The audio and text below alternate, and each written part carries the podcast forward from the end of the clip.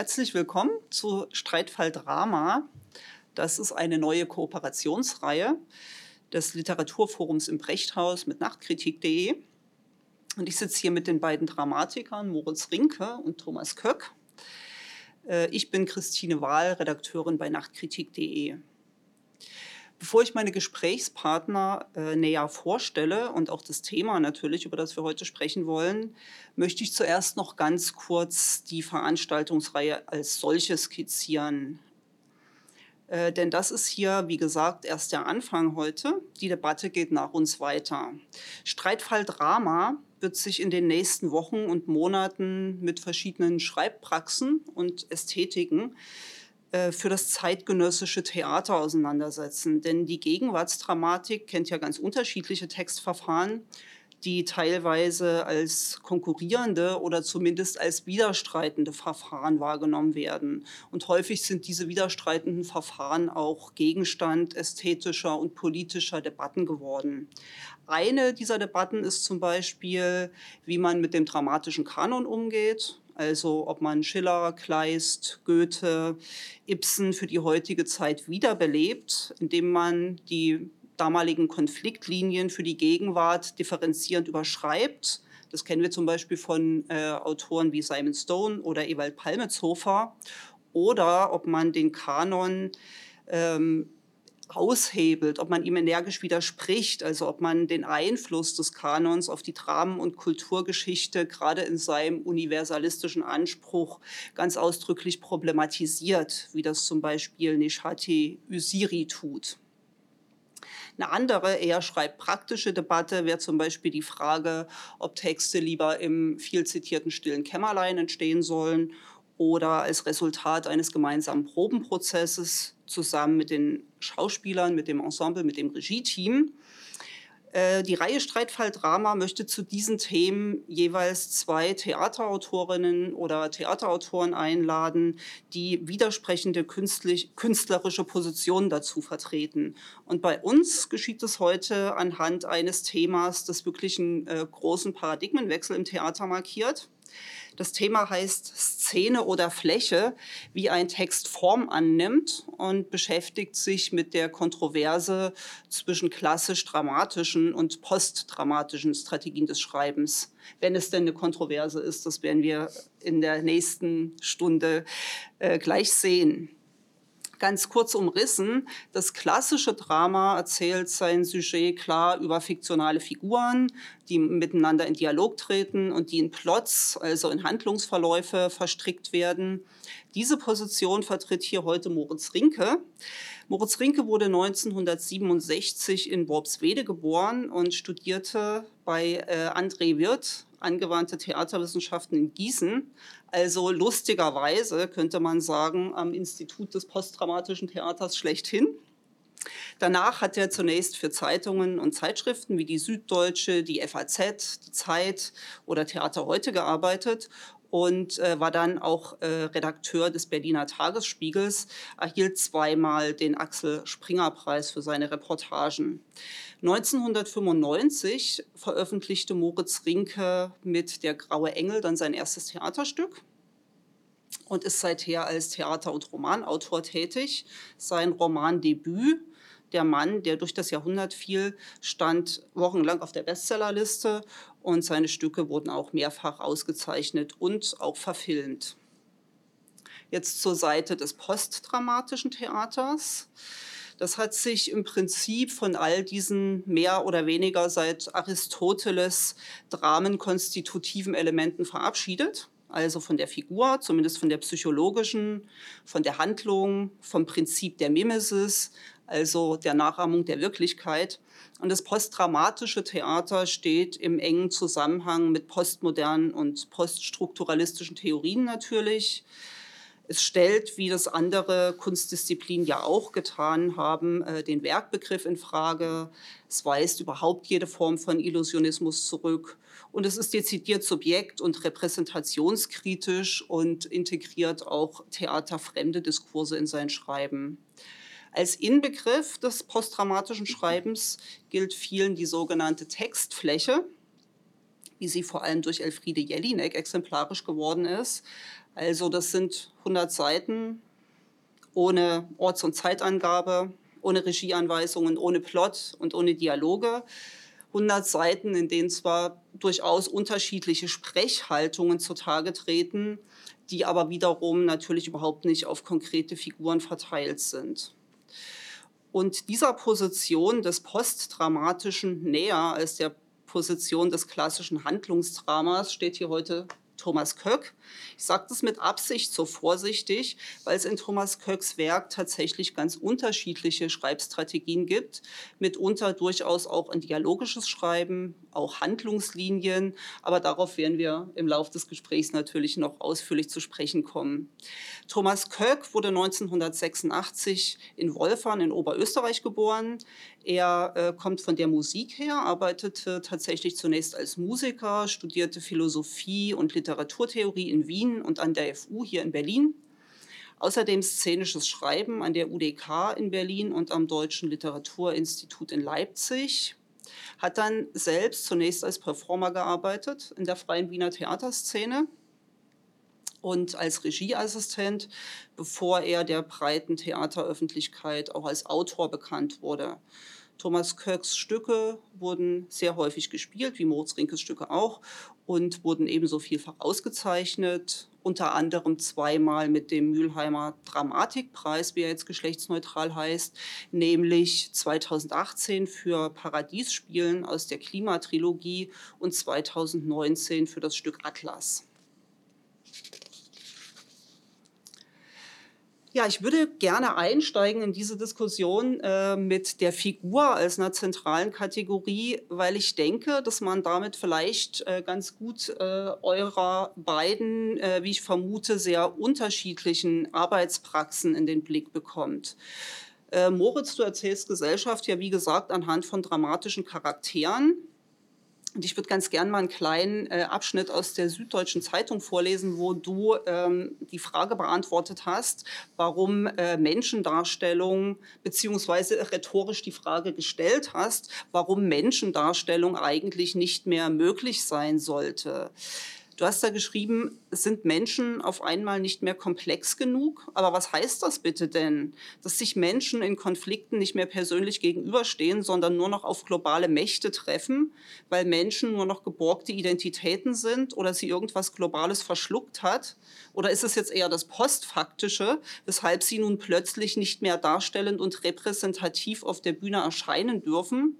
Offen gestanden klingt es unterkühlt und übertheoretisiert nach Theaterkuratorensprech. Jetzt gleich deine Position, Thomas, denn du stehst ja in deiner Definition der Figur tatsächlich eher in einer postmodernen Tradition. Also du deutest den Begriff als was Ephemeres tatsächlich. Äh, und du hast äh, im Gespräch mit äh, der Lektorin Nina Peters vom Surkamp Theaterverlag gesagt, ich mag den Begriff Figur, der ist interessant, weil er eine Wendung bezeichnet. In der Musik ist er etwas im Verschwinden begriffenes, das nur in einem kurzen Moment erscheinen kann, zwischen zwei Zuständen, als Spur. Und konkret zur psychologischen Figur hast du in dem Gespräch gesagt, ich käme keine zwei Seiten weit, wenn ich mit einer Figur anfange, deren Problem ich mir überlege. Und dann steht die da auf meinem Bildschirm herum und erzählt mir ihr Problem. Das fände ich ziemlich befremdlich, dieses Bild. Ja, vielleicht könnt ihr wirklich ausgehend von diesen beiden Positionen äh, mal erzählen, wie bei dir ein Stoff in ein Figurenensemble kommt und bei dir eben stattdessen in ganz unterschiedliche Formen von epischen bis zu chorischen Strategien. Wer will anfangen? Gerne. Ähm, ich habe glaube ich, immer am Anfang äh, überhaupt keine theoretischen Fragen oder keine theoretischen Prämissen, wenn ich beginne zu schreiben, sondern einfach immer erstmal Bilder. Ich sehe, ich sehe ähm, äh, Figuren, äh, ich sehe oft auch, das wäre vielleicht schon eine Art ähm, sozusagen äh, situative, Situa also ein situatives Bühnenbild, also das, was ja schon wiederum aufs Dramatische hinweist.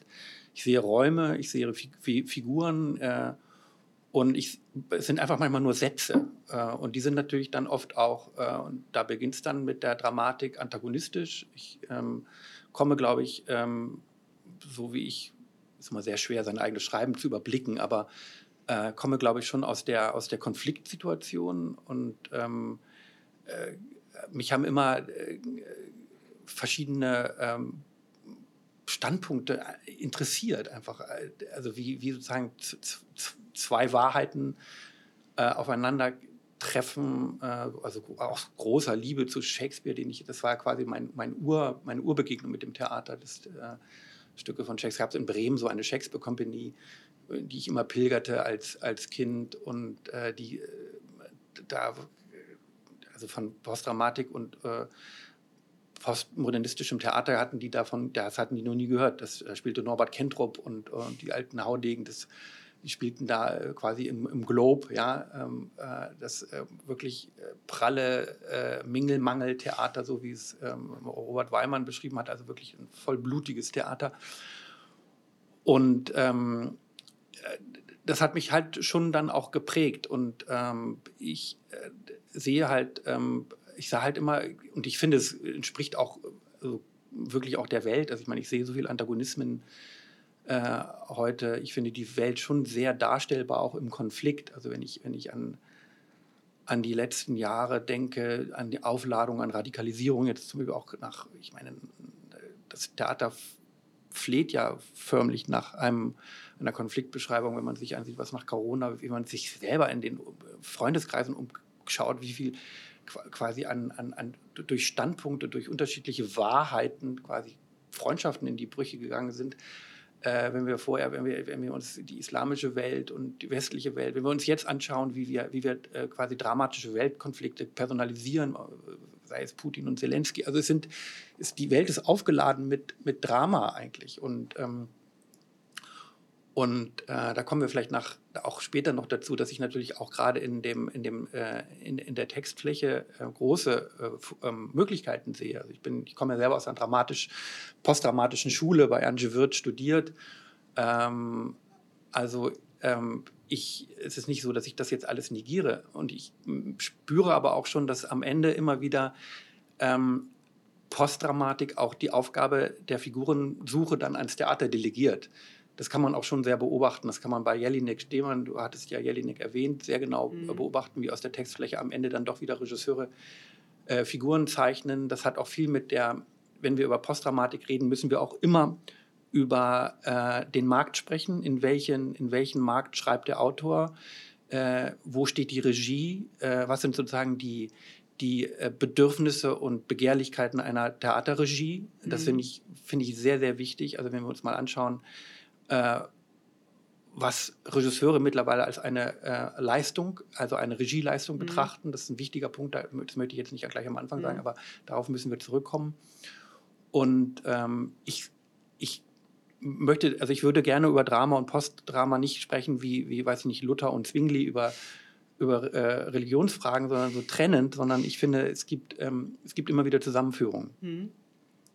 Also du hast jetzt eine ganze Menge angesprochen, klar, Aufführungspraxis, äh, Regie, äh, natürlich auch äh, den dramatischen Konflikt als eine ganz zentrale Kategorie natürlich des äh, klassischen Dramas. Äh, würde ich auch sagen, wir äh, bleiben mal noch einen Moment bei der Schreibpraxis mhm. erstmal, also wie sozusagen Stoffe zu Texten werden zu Figuren oder, oder eben zu Erzählstrategien. wie ist das denn bei dir, Thomas?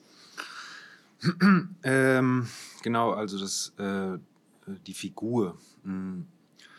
Also, hm, ich finde es sehr interessant, weil jetzt auch quasi so in, der, in dem Versuch der Gegenüberstellung, ähm, dass man sozusagen die Figur auch schnell mal sozusagen, äh, also man sagt sozusagen das Drama seit Aristoteles und dann ist es die Figur, die meist psychologisch gedacht wird. Jetzt ist es bei aristotelischen Dramen sind es ja mythologische Figuren, das ist ja was anderes als eine psychologische Figur vielleicht.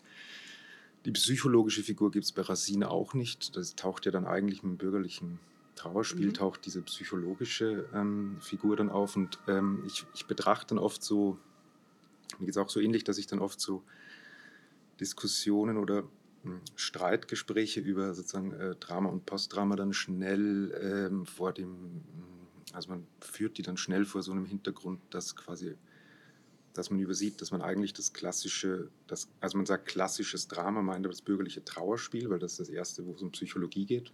Das war also prädramatische Formen, haben Chöre, mythologische Figuren. Mhm. Klar wurden die im Nachhinein dann psychologisiert.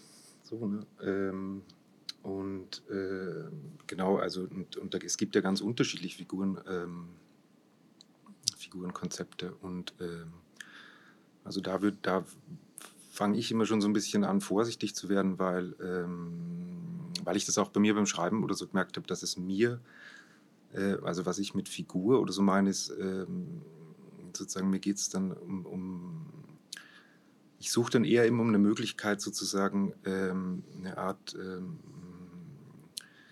Multitude oder, oder, oder eine Komplexität an, an Stimmen oder einer bestimmten Form von ähm, Vielzahl von Figuren oder auch von sozusagen aufzurufen, ohne denen aber sozusagen ohne, ohne bereits festzulegen, sozusagen, wer die dann auf der Bühne repräsentieren kann oder darf oder ähm, wer sozusagen welche Sätze dann spricht oder sozusagen ist, äh, steht dann quasi in der, in der, ähm, im Stück sozusagen drin sozusagen, dass äh, die, die, die, dass die Figur muss eine alte Schauspielerin spielen, die Figur muss eine junge Schauspielerin spielen oder so weiter. Oder hat man halt eine Form und danach habe ich immer gesucht, eigentlich, also so Schreibpraxis.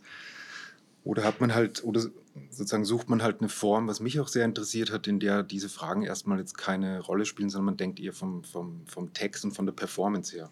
Weil mhm. so bin ich halt quasi eigentlich zum, zu diesem Drama dramatischen Schreiben oder zu diesem ähm, Schreiben für Theater kommen eigentlich aus der, äh, ja eben aus, also aus der Erfahrung selbst zu performen oder so oder auch aus diesem äh, aus Performance heraus und jetzt gar nicht so sehr aus dem sozusagen ähm, der Frage, äh, wie, äh, weiß ich nicht, wie jetzt, was jetzt ein klassisches Erzählen auf einer Bühne oder so ist. Also ich hatte halt selbst äh, stand halt auf der Bühne und habe irgendwann gemerkt, ich finde diese Art, also als wer oder was stehe ich da jetzt auf der Bühne? Das war für mich irgendwie so eine komische mhm. Situation, weil ich dann irgendwann dachte, jetzt ist man da hier. Ähm, was ist man da jetzt so als junger äh, Mann, der in ein Mikrofon äh, hinein äh, sagt, singt und tut und so weiter? Was für wen macht, was, was ist man da? Und äh, das fand ich irgendwie auch äh, ab einem bestimmten Zeitpunkt schwierig. Und fand es aber interessant, dass dann sozusagen, für, also für mich, und das ist jetzt ja auch schon wieder 18 Jahre her oder so drum, ich versuche nur den Bogen zu machen, aber für mich war das dann interessant zu sagen, aha, ich kann, sagen, stehe ich jetzt in einem Konzert, äh, in einer Konzerthalle auf der Bühne und spreche ins Mikrofon, hat es eine bestimmte Authentizität oder so, was man da jetzt gerade, stehe ich im Theater sozusagen, wird es automatisch, ich kann wird automatisch verfremdet. Diese Theaterbühne schafft einen ganz fiktiven, seltsamen Ort, in dem sozusagen ähm, äh, was so Authentizität oder so ein Spiel auch angeht. Ne? Also es erzeugt sofort so eine, also es ähm, bricht auf eine bestimmte Art.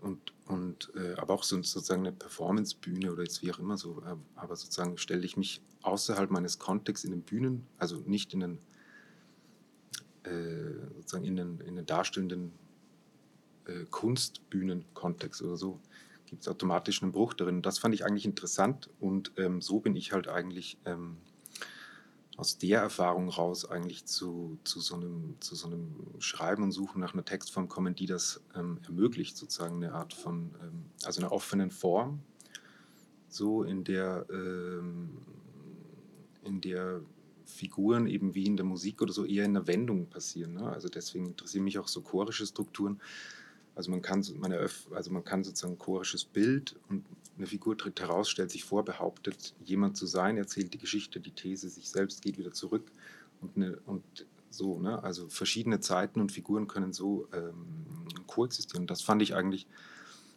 also das ist so eine Praxis und so eine, so eine Form, die ich halt, wo ich halt suche. Ähm, genau. Aber du hast ja schon, äh, weil du das jetzt sehr aus deiner Arbeitspraxis heraus begründet hast, eben aus der Herkunft äh, als Performer, was ich auch äh, äh gut verstehen kann. Und du hast ja zum Beispiel in dem Gespräch mit Nina Peters auch äh, dezidiert gesagt, dass du zum Beispiel äh, chorische, dass chorische Strukturen für dich wichtig sind, weil sie nicht den Bedingungen von Individuen unterliegen. Also das ist ja schon eine ausgesprochen, würde ich jetzt mal sagen, also in individualitäts- und subjektkritische äh, Person beim Schreiben. Also es hat sozusagen nicht nur mit deiner Arbeitspraxis zu tun, sondern ja durchaus auch äh, wahrscheinlich mit einer Haltung dazu. Also das, äh, da würde ich eigentlich ganz gerne nochmal äh, drauf zu sprechen kommen. Mhm. Jetzt gleich? Klar. ähm, genau, also äh, dieses chorische erlaubt oder fand ich halt auch hilfreich, um so zwei Sachen zu haben. Zum einen irgendwie so eine Art, ähm, zu ermöglichen, eine Art von Draufsicht, eine Verwandlung und, eine, und, ein, und wie so eine, ähm, auch, auch wie so eine, mm, ja, fast wie so eine, wie so eine Figur, die halt sozusagen, die sich, die, die halt amorph ist oder die halt nicht eine, aber es ist wahrscheinlich ist und der zweite Grund auch. Und, und außerdem, und das finde ich eigentlich viel interessanter noch, am, beim Chor hört man halt zu. Also es ist, man, man identifiziert die Aussagen nicht mit einem bestimmten Körper, so, sondern man identifiziert die Aussagen mit einem Korpus, mit diesem Chor. Und, ähm, und so ein Chor, ich, also ich tue mir schwer, einen, einen, Chor, klar, also was heißt, ich tue mir schwer, es ist nicht möglich, einen Chor als Individuum zu lesen, auch wenn Chor ich sagt und so, sondern man, man hört dann immer plötzlich die Aussage, man hört die Aussage anders, weil die Identifikation verweigert wird, weil halt nicht eine Person da steht, die sagt ich und so. Ne? Äh, ähm, und das fand ich eigentlich interessant, um so, um so gerade die, die, die, die Aussage oder gerade die ähm, ähm, oder gerade auch den Text zum Beispiel ähm, sozusagen in den, in den Vordergrund zu, zu, zu bringen und halt auch vom Körper irgendwie loszulösen. So, ähm, genau. Du hattest schon mehrfach, glaube ich, äh, so angesetzt, was zu sagen. Nein, nein, nein, nein, ich habe hab zugehört. Ich fand das interessant, ähm, als du gerade sagtest, die, äh, also du hast den, den Begriff Figur äh, benutzt und hast über äh, das amorphe, die amorphe Figur, die quasi im chorischen ähm, äh, dialogischer erscheint. Und ich äh, finde, finde ganz interessant, dass ähm, äh, viele ja sozusagen Zeitgenossenschaft in die ästhetische Form, äh, also sozusagen Abbild, Ab, Abbild, also sie sehen quasi die, die Zeit in der ästhetischen Form abgebildet oder äh, das, was sozusagen in der klassischen oder in der dramatischen Auflösung einer oder dramatischen äh, Festschreibung einer Figur kann ja die Zeit quasi auch gewesen in dem, was diese Figuren eigentlich denken, was sie fühlen, wie sie, wie sie sozusagen auftreten in Form des Schauspielers, der ja genauso wie der Autor auch in dieser Zeit lebt. Also ich finde, man kommt oft auch auf dasselbe hinaus. Also diese, äh, wenn ich meine Charaktere anschaue in den Stücken, die sind alle amorph, ja, mhm. also quasi von der Geisteshaltung. Und äh, letztendlich kommen wir immer wieder zum selben Punkt. Schaue ich nur als Autor, und das ist immer, glaube ich, schaue ich jetzt sozusagen auf das ästhetische Resultat, also sehe ich schon beim Schreiben, wie ich sozusagen die Verwandlung, also wie ich die, sagen, die Bühnenrealität betrachte, oder schaue ich erstmal aus dem Schreiben hinaus auf die, auf die Szene, also aus der Entstehung. Das ist ja auch wiederum ein Vorwurf des Postdramatischen, weil quasi das sozusagen schon vorgedacht ist und dann quasi im, im Theatralen dann quasi eine Nacherzählung ist und an die wird eben nicht mehr geglaubt. Aber äh, dass sie dann deshalb unwahr ist, das bezweifle ich. Also ich, ich, ich glaube, dass diese so, so, sogenannte Vorle Vorleistung des Dramatikers, die ja dann diskreditiert wurde äh, im, in der postdramatischen Prämisse, ja, äh, das ist, glaube ich, äh, das ist, glaube ich, ein Trugschluss. Also das, glaube ich, das ähm, äh, ist falsch. Ähm, und äh, die Frage ist nur, ich, das habe ich oft bei Autoren, bei jungen Autoren auch gespürt. Ich habe, du hast ja am, am, Deutschen Literaturinstitut studiert, ich habe da mal als Gastprofessor gearbeitet, dass viele halt beim Schreiben, bevor sie überhaupt, überhaupt wussten, wie sie eine, eine Art Figur umreißen, schon quasi in der ästhetischen Betrachtung waren, also mhm. für welches ästhetische Programm sie schreiben. Und das habe ich oft als um, ähm, schwierig empfunden für, für, für, die, für, die Autor, für die jungen Autoren selber, dass sie schon quasi sozusagen in der Sie waren schon quasi in der Feuilleton, in der Feuilleton-Betrachtung. Also wie, für welches ästhetische Programm schreibe ich? Mhm. Und ähm, haben sich dann selbst viel quasi von der, also man kann, ich glaube, man kann es nicht lehren, das habe ich auch immer gesagt, aber man kann, es gibt schon, schon Möglichkeiten, ähm, äh, äh, diesen mimetischen Prozess äh zu beschreiben und äh, äh, also was ist eine Figur? Äh, mhm. was ist, was ist Drei Dreidimensionalität? Was ist, du hast über Racine gesprochen, was ist Psychologie? Was ist, du hast über Aristoteles gesprochen, was ist quasi die, ähm, die Einheit von Raum, Zeit und, äh, und das sind schon, das sind schon Dinge, von denen, das ist ja nicht alles blöd, weil es alt ist, sondern man kann ja mhm. sehr viel äh, davon äh, profitieren. Und mich hat es immer, ich fand immer so einen Satz von Pina Bausch total toll, die quasi das äh, klassische Theater auflöst, äh, was ja auch sehr richtig ist. Um, aber immer gesagt hat, es ist unheimlich wichtig, dass wenn wir im, im, im, im choreografischen Theater oder wie es auch Kressnig immer gesagt hat, wir, die, die müssen halt tanzen können die müssen diese, das, die, die, die es auflösen, müssen das Handwerk beherrschen. Und deshalb finde ich, ähm, haben mich immer Theater, also Autoren interessiert, die, die beides können. Und das interessiert mich auch in deiner Position, dass ich also, dass nichts negiert wird, dass alles mhm. möglich ist. Ähm, und das ist, glaube ich, ein spannender Ansatz. Mhm. Aber das wäre die Frage, muss man eine psychologische Figur zum Beispiel, muss man die erstmal äh, bauen können, bevor man sie dekonstruiert oder äh, würdest du das anders sehen? Ähm, na, das war ja jetzt eigentlich die äh, sozusagen die, die, äh, die Frage, oder? Ja, ich, also ich sage mal so, es ist bestimmt nicht hinderlich. Ähm, ähm, zumal ja dann äh, letztendlich das Theater bei einer, äh, also Stehmann und Wieler und so, die verstehen schon etwas äh, von Schauspielern, ne? wie man, wie sie quasi, also Wieler noch mehr, ähm, gerade ähm, bei, der, bei, den, bei den Bearbeitungen von Textflächen von Jelinek. Im Übrigen ist es ja auch immer eine Frage, was äh, nicht nur für welchen Markt ich schreibe, sondern äh, was kann ich eigentlich gut? Mhm. Also äh, das ist natürlich äh, und, und, also ich habe mal einen wundervollen Briefwechsel mit Jelinek gehabt, äh, nachdem sie ähm, den Nobelpreis erhalten hatte. Und ich dachte, jetzt ist man doch irgendwie so in Mülheim immer, immer, immer bin ich gegen Jelinek rausgeflogen. Ja. Und jetzt schreibe ich ihr mal, sind ja am selben Verlag, und dann schrieb sie zurück und war total gerührt. Und ähm, äh, die liest ja ganz viel. Und die äh, schrieb mir eben, dass sie so wahnsinnig gerne meine Stücke liest und dass sie das mit, sie würde so gern mal Figuren schreiben. Äh, und sie hing an diese E-Mails auch immer so kleine gezeichnete Figuren. Ihre e-, äh, E-Mails kamen immer mit so Figuren. Und ähm, das so unter Kollegen fand ich das mal ganz schön, dass man auch sagt, ja, okay, äh, sie, sie, und sie sagt, gibt, gibt das auch zu, sie hat einfach mit einem Genuss äh, dies äh, quasi an das Theater weiter delegiert, die haben dann daraus Figuren gemacht, die machen das schon. Und das ist, äh, muss nicht immer eine große theoretische äh, äh, äh Frage sein. Das kann auch sein, was, wie, was kann man eigentlich besonders gut schreiben? Also ich sehe, der große Unterschied und der große Paradigmenwechsel dramatisch, postdramatisch fällt hier gerade zusammen in der Frage, was kann ich eigentlich überhaupt als Autor oder als Autorin? Naja, wir, wir, wir, können das auch alles noch gleich also ich, theoretisch unterfüttern, äh, warum ich äh, quasi an manche Dinge nicht glaube und an, an, an, andere schon. Das können wir dann auch noch tun. Mhm. Ja, äh, ich würde noch mal an die Frage davor gerade, glaube ich, anschließen. Ich muss nur gerade äh, mich sammeln, genau das mit der wo, was kann man überhaupt schreiben? Das ist natürlich, man, man findet ja auch so einen Sound ne, äh, durch die Praxis mhm. und so und äh, ähm, dem geht man halt auch immer dann hinterher gerne, ähm, geht dem so nach.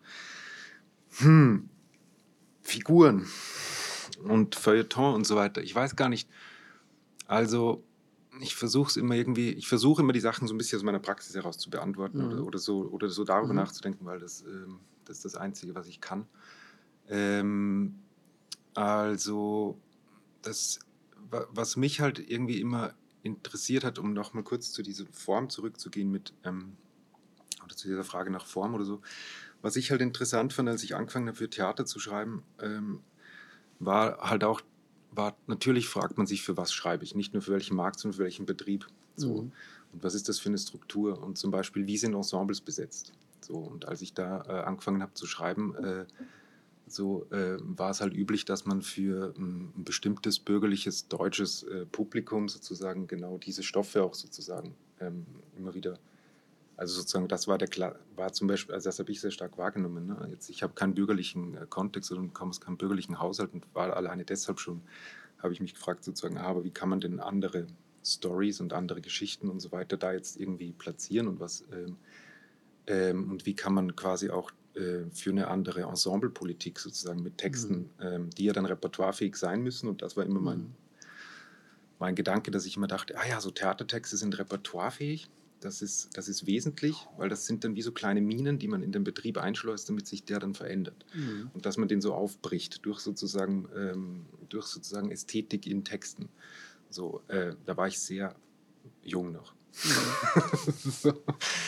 ähm, aber so kam dann halt natürlich auch die Frage auf, sozusagen, also aus dieser sehr praktischen Frage heraus, okay, wie, wie kriegt man eigentlich eine, eine andere Form, wie kriegt man eine andere Besetzungspolitik durch, De durch Text ähm, oder so Mhm. irgendwie? Und wie kriegt man ähm, eben auch andere, andere Geschichten? Und wie geht man überhaupt mit dem Begriff der Figur um, sozusagen auch ähm, mit so, ja, also das war für mich auch nochmal eine Frage und also aus dem heraus kam dann immer eher so der Wunsch, sozusagen eine, eine offene Form oder so die Suche nach einer offenen Form Mhm. ähm, in der eben ähm, äh, im besten Fall sozusagen äh, alle alles machen können. Also ist jetzt auch nichts ähm, sozusagen, es ruht ja dann auch auf Ästhetiken des 20. Jahrhunderts sozusagen, äh, so, so dass man ähm, äh, sich, eine, sich eine Figur sozusagen nur, nur überzieht, Mhm. für einen Moment wieder ablegt und so weiter. Und das meinte ich immer mit, mit, ähm, mit ähm, dass eine Figur im, im Verschwinden oder, oder so im Umbruch besteht, wie, wie in Musik oder so. Ähm, ähm, weil, weil, so, weil das, das ist ja quasi beim, beim ähm, das würde ich ja auch sofort sagen, dass sich das quasi durchs, durch viele Formen durchzieht. Eine Figur wird dort interessant, sozusagen, wo sie reagiert oder wo, Mhm. sie, wo man merkt, wie reagiert jemand, wie reagiert Mhm. eine Figur auf was und worauf und so weiter. Und, ähm, das kann man jetzt sozusagen über eine, da gibt es ja verschiedene Verfahren, lässt man einfach eine, lässt man sozusagen Thesen aufeinander prallen, lässt man sozusagen äh, kurz, lässt man so, baut man den Konflikt sehr lange sozusagen auf Mhm. oder so. Aber interessant wird es, also ich finde es immer interessant sozusagen in den Umbrüchen einfach. Da finde ich sozusagen, da zeigt sich dann auch, also da tritt halt dann was Mhm. zutage so. Ähm, genau. Aber ich glaube, ich bin jetzt schon irgendwie gar nicht mehr bei der, bei der Frage. Ich weiß gar nicht mehr, worum wir gequatscht Doch, finde ich schon. Ich würde gerne noch, äh, noch was äh, eigentlich ergänzen zu dem Punkt äh, ähm, Figur. Und zwar, ähm, als wir uns darüber unterhalten haben, was uns jeweils interessiert äh, an dem Thema, äh, hast du auch gesagt, dass es für dich, äh, Thomas, einen politischen Aspekt darin gibt, nämlich, dass ja sozusagen eine Biografie und eine Figur zu erfinden, ist ja auch gewissermaßen ein auktorialer Ermächtigungsakt. Also und das äh, berührt dann natürlich machtkritische, repräsentationskritische und auch Aneignungsdiskurse. Äh, ein Diskurs, mit dem du auch selbst schon mal konfrontiert warst. Ähm, im Zusammenhang mit deinem Stück äh, Atlas. Ähm, das gewann 2019 den Mülheimer Dramatikpreis, äh, eine Inszenierung vom Schauspiel Leipzig. Und es geht darin um äh, deutsch-deutsche Geschichte, äh, auch äh, über mehrere Generationen und auch äh, im Zusammenhang äh, mit vietnamesischen Gastarbeiterinnen, Gastarbeitern in der DDR und den äh, Boat People für Westdeutschland. Und in diesem Zusammenhang gab es tatsächlich Proteste wegen kultureller Aneignung. Also insofern, wie gesagt, hat es ja für dich eigentlich nicht nur so einen, äh, so einen formalen oder schreibpraktischen, sondern durchaus auch einen politischen Aspekt, über den wir ja vielleicht auch diskutieren könnten. Ja, äh, du meintest Deutsch-deutsche Geschichte ist deutsch-vietnamesische Geschichte, ne? Es ist deutsch-deutsche und deutsch-vietnamesische Ah, ja, ja, Geschichte. Also es ist ja wirklich also dezidiert äh, Westdeutschland, Ostdeutschland, das spielt ja auch eine große Rolle. Also äh, für mich in dem Stück zumindest diese äh, sehr unterschiedlichen ähm, Umgänge mit äh, den vietnamesischen Gastarbeitern zum Beispiel. Also genau deshalb meinte ich Deutsch-Deutsch und Deutsch-Vietnamesisch, klar. Hm? Ähm, äh, genau, äh, was war jetzt aber konkret die Frage? Äh, konkret die Frage war äh, der politische Aspekt äh, der, äh, der Ermächtigung des Autors, der Autorin, Figuren zu erfinden, dass das für dich eine große Rolle spielt. Genau, also das führt so ein bisschen wieder auf den Chor zurück, ne? Oder, oder so, also ähm, so eine, so eine, im besten Fall ist es ja, oder was mich halt im besten Fall interessiert, ist eben eine offene, eine, eine offene, fast chorisch ähm, quasi von, von der, also so ab, ab von der, von, von so, von so einer ähm, von so der Frage, wer jetzt äh, sozusagen was ähm, äh, sozusagen äh, psychologisch sozusagen verkörpert, ähm, abgelöste Figuren so. Und ähm, das ja bei Atlas zum Beispiel als ein Beispiel auch, also es, es ist ja eigentlich als chorischer Gesang eigentlich äh, angelegt, also es ist ja eigentlich keine, keine, also so, und die Aussagen sind ja, ähm, also die Aussagen darin sind ja irgendwie auch sortierte Fragmente aus Archiven, die dann so als, als Aussagen quasi wahrgenommen werden, also als äh, so, als Subjektaussagen, aber eigentlich, aber so dieses Spiel sozusagen mit, mit dass es halt eben nicht, nicht ein nicht, eine, nicht ein Subjekt, nicht ein Subjekt ist, nicht ein identifizierbares Subjekt, das da spricht, sondern dass Geschichte sozusagen selbst quasi zum Thema wird oder dass Geschichte verhandelt wird oder mit sich ins Gespräch kommt. Äh, das wäre das wär was, was mich halt äh, eigentlich ähm, dann auch wieder interessiert. Klar stehen am Ende ähm, Körper auf der Bühne, so, und, äh, und, und da geht es dann halt um die Frage sozusagen im, äh, im, im, nächsten Schritt, welche das sind und ähm, welche Möglichkeiten zum Beispiel ähm, man da auch hat, über die Texte sozusagen so Hebel ähm, zu legen in so, in so Ensembles. Wie ist das für dich, Moritz? Ist das ein Problem, die auktoriale Ermächtigung sozusagen? Hast du auch ähm, da also schon Begegnung gehabt mit äh, Aneignungsvorwürfen? Ähm, naja, erstmal zunächst bin ich ja durch diese Schule der Negation gegangen in Gießen. Ähm, also ähm, das Auktoriale war ja nicht so gut gelitten in der postdramatischen Ansatz. Also der, der Roland Barth, der Tod des Autors, Heiner Müller, mein Drama findet nicht mehr statt. Das war, das war der Seminarstoff, ja. Und damit muss man sich erstmal äh, auseinandersetzen als Autor, der eigentlich äh, an Figuren glaubt. Ich war ja quasi wie so ein, äh, ich war da in Gießen auch quasi in so einer Art Immigration, ja. Ähm, und aber das war für, für meine Position eigentlich ganz gut. Ähm, äh, und diese, äh, also was du jetzt gerade beschrieben hast mit, dem, mit dieser Stückerfahrung, das, klar, das habe ich äh, auch erlebt, aber so schmerzhaft das teilweise war, fand ich es in der, in der Wirkung dann wiederum toll. Das war die Optimisten, die Uraufführung von Optimisten. Ähm, also ein Stück, ähm, in dem äh, Globalisierungskritiker äh, nach Indien fahren, um dort eine, auf so einer Globalisierungskonferenz und äh, dort eine, eine Petition übergeben wollen und dann aber dieses Hotel, in dem sie wohnen, von Maoisten umstellt wird und es gibt nur noch Whisky und sie trinken Whisky und lesen dann am Ende alle Karl Marx, das Kapital und lösen sich immer mehr auf. Und, ähm, und in dieser Produktion war es so, das war eine Hartmann-Inszenierung und Michi Mertens wurde gerade irgendwie von seiner Freundin verlassen und die spielte aber diese Carlotta, diese glühende Globalisierungskritikerin und er, Nick, spielte einen jungen Regisseur. Also das war die Figur und die beiden haben quasi ihre ganze Trennung weiß gar nicht, ob ich das alles so erzählen darf, ihre ganze Trennung quasi in diese, in diese Figurenzeichnung gelegt. Und dann fand bei der Premiere, bei der Uraufführung in Bochum nicht nur der SPD-Parteitag statt, und da saßen vor, Steinböck war damals Kandidat, war so die ganze SPD-Riege, sondern es war auch der, ein, ein Kongress, der ein Globalisierungskongress in Bochum.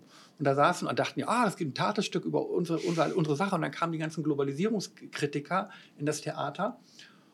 Und dann sahen sie Carlotta ihre, ihre große, äh, äh Carla ich sie, große Figur, äh, die eigentlich ihre Sache teilt, völlig in diesem, in diesem Dialog mit Michi Mertens, die quasi ihre ganze Beziehung in diese, in diese, in diese Figurenzeichnung gelegt hatten. Und am Ende ist es, war es so, die haben, die haben gebrüllt, die Leute, und gepfiffen und geschmissen und weil quasi ihre ganze Sache irgendwie verunglimpft wurde, weil die einfach unsympathisch war, diese Frau, ja. Mhm.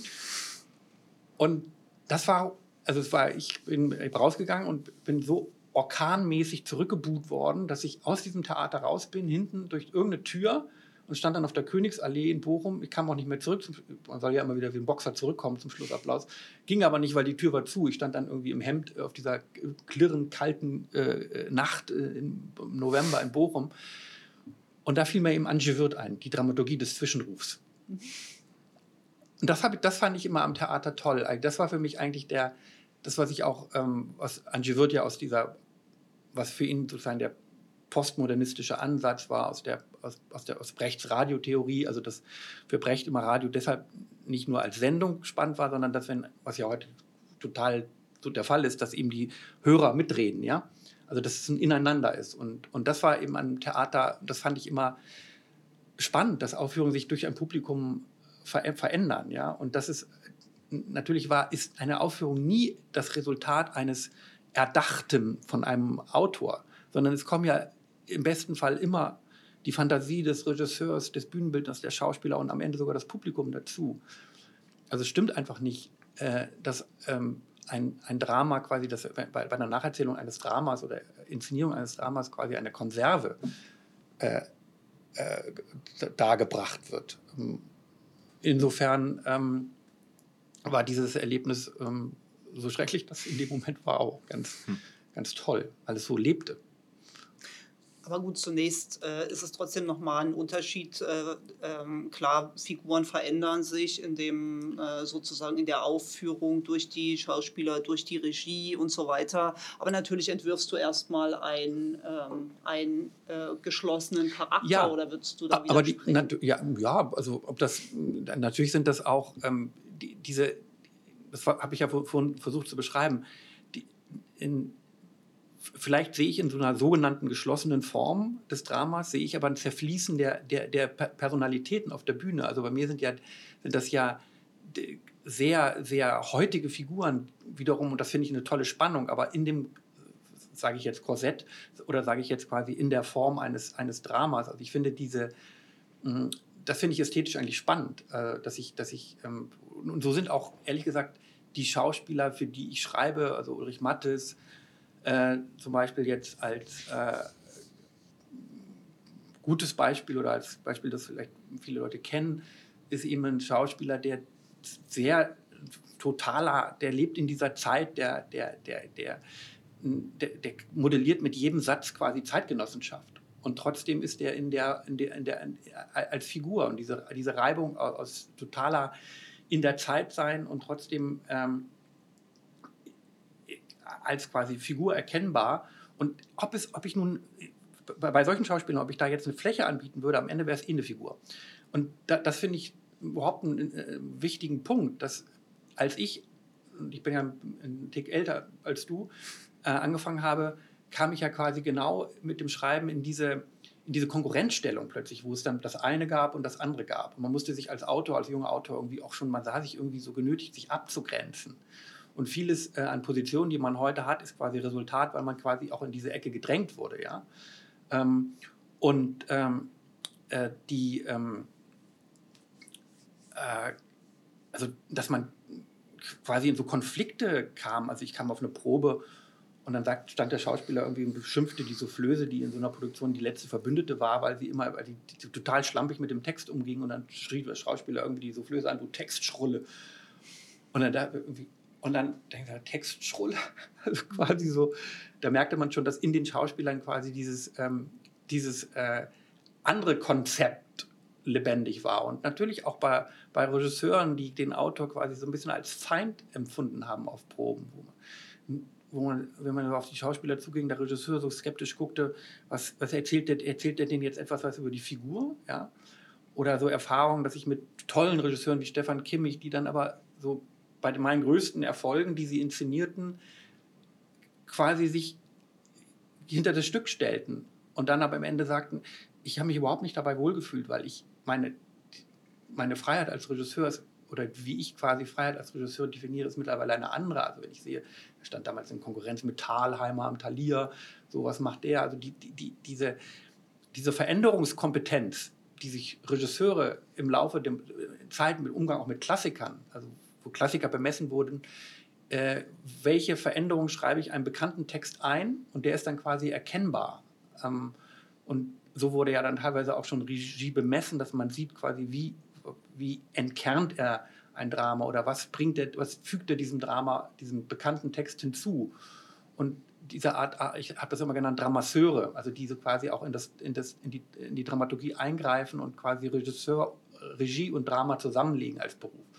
Und diese, diese neu erworbene Kompetenz ist natürlich in dem Moment, wo ein neuer Text kommt, etwas, was für den Regisseur und für den Autor hinderlich ist, weil der Regisseur muss ja quasi hinter diese neue Kompetenz treten, um den Text zu präsentieren. Und das ist natürlich unsexy für viele Regisseure geworden. Und deshalb ist die ähm, quasi Entwicklung der Regie auch immer verbunden mit ähm, nicht nur mit dem, wie Texte wie Texte entstehen und was Texte am Ende sind, sondern auch wie Texte aufgeführt werden und ob sie aufgeführt werden. Und es ist zunehmend schwer, das habe ich ja im Berliner Ensemble hier next door äh, erlebt, wie schwer es am Ende ist, Regisseure zu finden für Texte, die man erstmal vorstellen muss. Also wo der Regisseur quasi erstmal hinter, hinter seine Ansprüche treten muss. Und das ist ein wichtiger Punkt. Du meinst mit anderen Worten, die Textfläche äh, ist auch deshalb, äh, war in den letzten Jahren, würde ich sagen, sehr, sehr erfolgreich. Also vielleicht äh, bei bestimmten Publikumssegmenten äh, erfolgreicher als das klassische Handlungsdrama, weil einfach Regisseurinnen und Regisseure da besser vorkommen können, weil sie eine Textfläche viel, also weil sie in der Textfläche viel stärker ihre eigene Handschrift äh, auf ähm, drücken können äh, letztlich äh, als... Äh Na, weil sie grundsätzlich sowieso sehr begabt sind. Also wenn ich an, an Regisseure denke und dann haben sie, dann haben sie plötzlich dieses ganz weite Feld äh, der eigenen Kreation. Und das ist natürlich etwas anderes, als erstmal so einer Repräsentation zu folgen. Wobei ich immer das nie so festgeschrieben sehe. Ich meine, ich, wie, wie viel kann man an einem repräsentativen Stück oder an einem, also einer einem Drama verändern, ja. Und, und ich finde es auch, ich fand das immer schrecklich, wenn etwas vom Blatt inszeniert war. Äh, also wir sind ja diese Generation, die ähm, äh, Stücke schreibt, ähm, sind ja keine Hochhuts, die dann irgendwie auf den Proben sitzen, die Schauspieler nicht mal angucken und nur den Text angucken und gucken, ob jedes Komma mitgesprochen wird, ja. Ähm, und äh, ich habe aber auch zum Beispiel an Regisseuren wie Kimmich entdeckt, wie gut die sind, wenn sie Figuren inszenieren. Also ähm, wenn man sich darauf einlässt, ähm, wie reich das plötzlich wird. Also wie, wie, wie gerade ein Regisseur wie, wie Kimmich oder, oder auch Gosch, was konnten die mit Schauspielern, also wie, wie genau waren die? Ähm, und das ist, glaube ich, also die sogenannte Interpretation ist ja nichts, was, ähm, was Unkünstlerisches ist, sondern es ist ja eine hohe Begabung, äh, wenn, wenn, wenn, wenn, wenn Schauspieler es schaffen, eine, und, und mit, mit Regisseuren äh, Figuren lebendig zu, also lebendig werden zu lassen. Mhm. Du arbeitest ja äh, auch äh, teilweise als Regisseur auf deiner eigenen Stücke. Wie äh, schätzt du denn die Theaterpraxis ein? Ist es ähnlich war wie Moritz? Mmh ich habe gerade so ein bisschen überlegt, ich neige halt dann immer so ein bisschen, das auch so ein bisschen systemisch zu betrachten. Also ja, mit dem Feld der Kreation und so weiter. Und dann denke ich mir aber oft so, was eigentlich, wie zum Beispiel so die verkürzten Probenzeiten eigentlich mhm. da auch dagegen spielen, dass mhm. man sich so einem Text auch widmet oder dass man Zeit hat, mal sich so einem Text also auch einfach mal zu, zu widmen oder, oder so, weil natürlich oft, weil darüber habe ich jetzt noch ein bisschen nachgedacht, ähm, wie du natürlich auch verführt bist durch erhöhte Produktionsanzahl. Ich kann es nicht beurteilen, wie es jetzt mhm. Vor 25 Jahren, ob das wirklich, also man, man sammelt eher so dann die Betrachtungen oder so die Erzählungen. Ne? Also mhm. da, darauf berufe ich mich gerade so ein bisschen, aber dass sich quasi das Produkt, der Produktionsoutput erhöht hat und, ähm, und die, noch dazu die Probenzeit verkürzt und dass man dann natürlich auch schneller da, dazu neigt, sozusagen sozusagen klare, knappe Konzepte oder mhm. ähm, ähm, Effekte mhm. oder so zu, zu setzen, einfach auch, weil man, weil man ja quasi von Zug zu Zug. Ähm, Reden wir über drei Wochen jetzt oder sieben Wochen? Nee, über so fünf, sechs Wochen, so mal. Ja, so. ja. Ähm, so war, waren früher auch die Produktionszeiten für. Ah ja. Ist nicht kurz. Ich finde das ja. sehr kurz. ja. Ähm, also gerade für neue mhm. Texte, man muss ja da auch mal reinfinden mhm. und so, ne? Also das ist ja auch, ähm,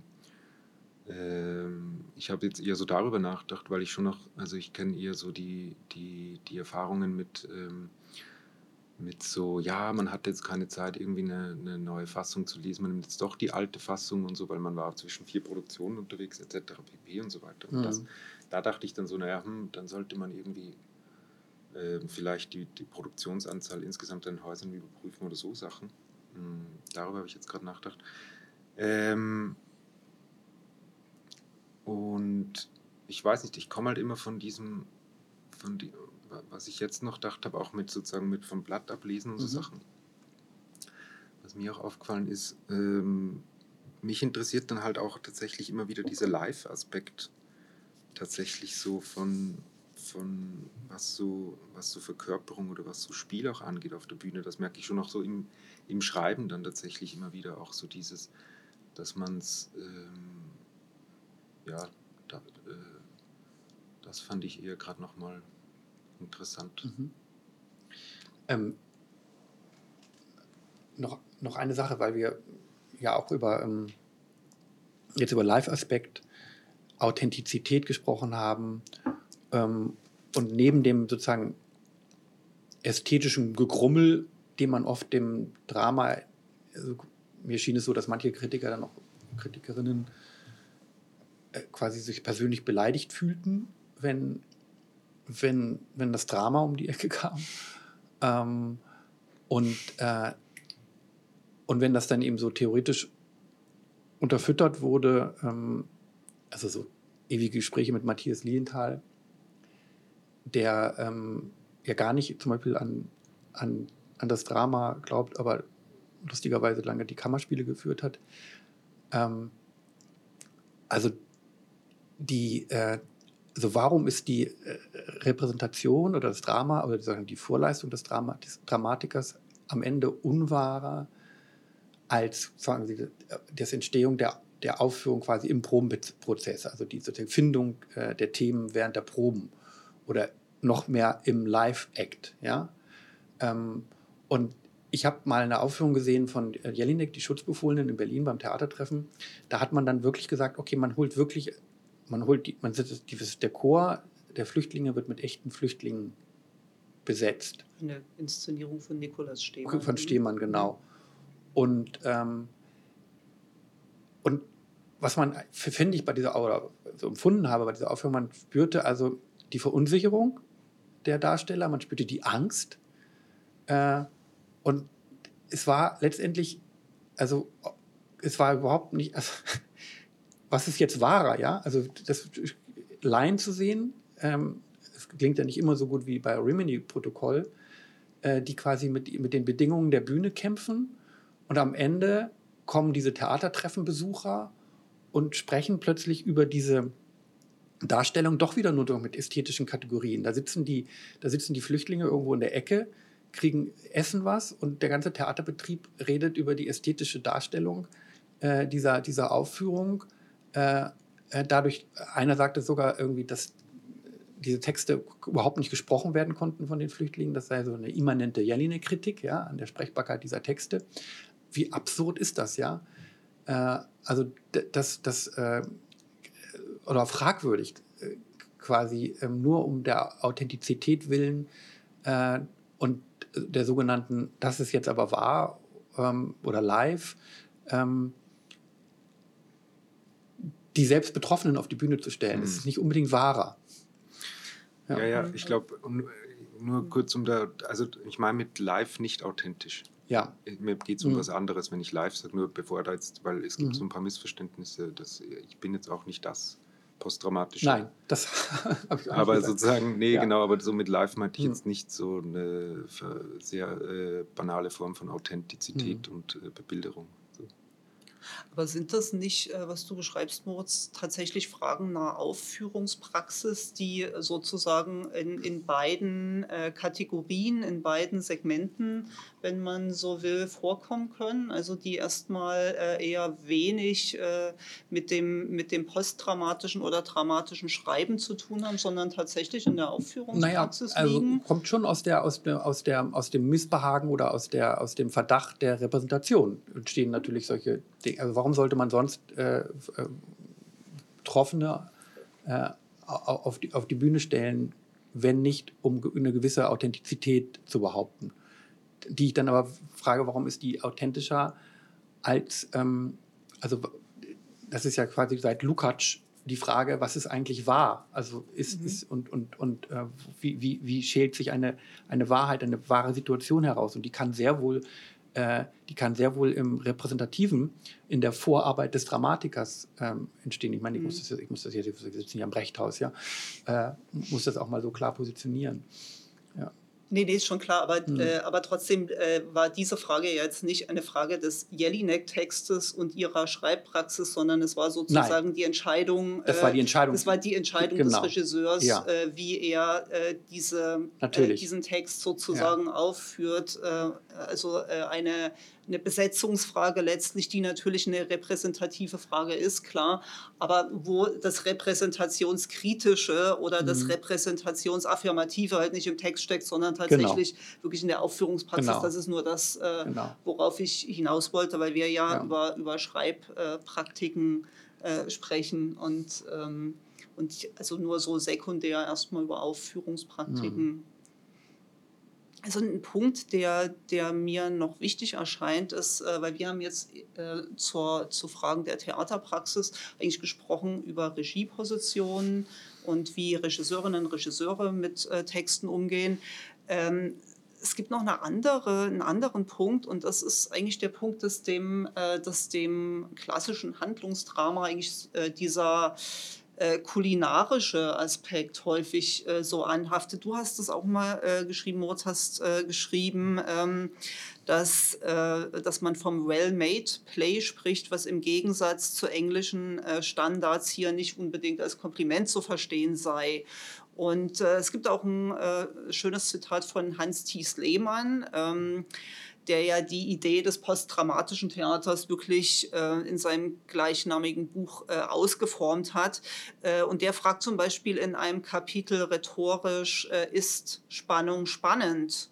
Und drückt da auch das klassische Dramenverständnis eigentlich sehr in die Nähe der Unterhaltungskultur äh, schreibt er zum Beispiel Exposition, Steigerung, Peripetie, Katastrophe. So altbacken sich das anhört. Es wird von der unterhaltsamen Story in Film und Theater erwartet. Also das ist nochmal so ein anderer Aspekt, dass man eigentlich äh, dem, dem Drama vorwirft, es sei kulinarisch und gleichzeitig äh, dennoch immer wieder auf Panels, in Tagungen äh, sitzt, äh, wo ähm, dieses klassische Handlungsdrama eigentlich auch wieder gefordert wird und wo gefragt wird, warum immer mehr Leute ein Netflix-Abo haben statt ein Theater-Abo. Wollte ich gerade sagen. Also ich weiß nicht, was Hans-Thies Lehmann im Lockdown gemacht hat, aber wahrscheinlich hat er auch vielleicht Netflix geschaut. Und also ich meine, gerade in diesen Writers Rooms, ja, wo all diese Dinge entstehen, also auch amerikanisches Kino und so weiter, da, da, da reden die sehr wohl äh, über Peripetien und über äh, klare Figurenzeichnungen und ähm, das ganze Kino äh, lebt davon und äh, Kino kann es sich nur nicht leisten, äh, Flächen zu schreiben.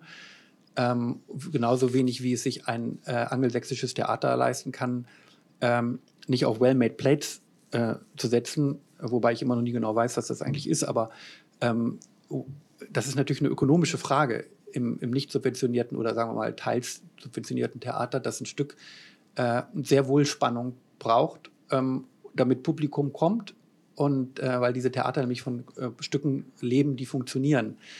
Äh, quasi, man muss auch immer wieder sagen, dass all diese Fragen, die wir hier diskutieren, sich eigentlich auch nur ein deutsches Theater leisten kann, in dem äh, äh, die Plätze eben hoch subventioniert sind und das Theater nicht unbedingt, unbedingt darauf angewiesen ist, dass Publikum kommt. Also viele Regisseure, die in Deutschland groß geworden wär, sind, wären in einem anderen Theater nie und nie und nie äh, ähm, äh, quasi durchs Feuilleton äh, groß geworden. Das ist, das ist ähm, schon, schon eine Sache auch dieses äh, wirklich wunder, sehr wundervoll reichen Theaters, das wir hier immer noch haben. Ähm, und äh, die, ähm, also dass Spannung nicht äh, also die, die Frage, dass, ob Spannung nicht spannend ist, das ist, glaube ich, und das müssen wir auch immer, auch immer betrachten, dass vieles, was wir äh, quasi, ähm, wenn wir über, über, die, über diese beiden Antipoden, Drama oder Postdrama sprechen, auch immer sehr flankiert ist von der Wissenschaft. Also die Wissenschaft, die Theaterwissenschaft, eben Hans Thiesmann kommt aus der Theaterwissenschaft.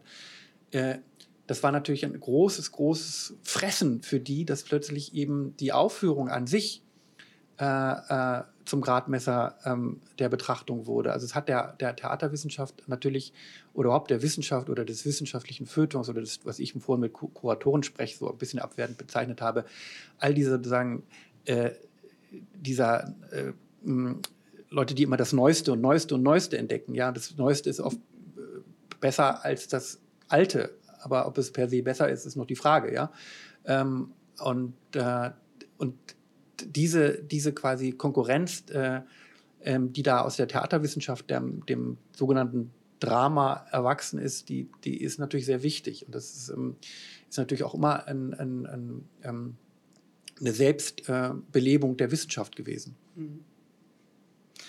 Wie ist es bei dir, Thomas? Du hast dich in dem besagten Gespräch mit Nina Peters, was ich äh, schon öfter zitiert habe heute, äh, hast dich auch sehr dezidiert gegen äh, das Theater, glaube ich, als Dienstleistung. Also du bist schon Theater, was herausfordert, was unbequem ist, unkulinarisch. Wie stehst du denn zu diesem, zu dieser wirklich dezidierten Unterscheidung ähm, der Unterhaltungskultur vom, mm.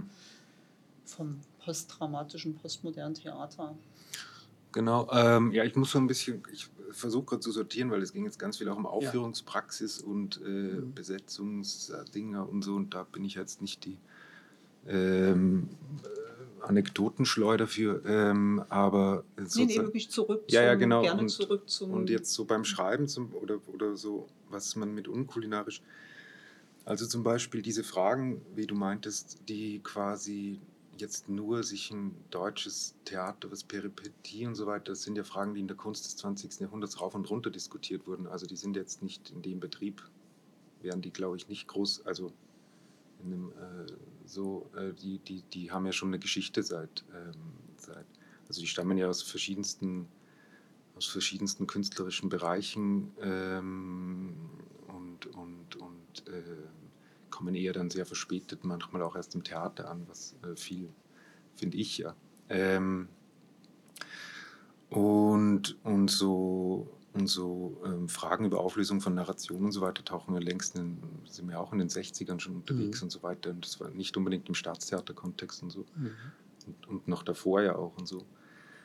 Ähm, und ähm, genau, und ich und, und da haben sich ja eigentlich ganz oft immer ganz interessante Formen daraus entwickelt. Also zum Beispiel, weil ich jetzt so die ganze Zeit überlegt habe, ja, wie sehe ich es denn, aber wie, wo, wo, positioniere ich denn Spannung, spannend und so weiter.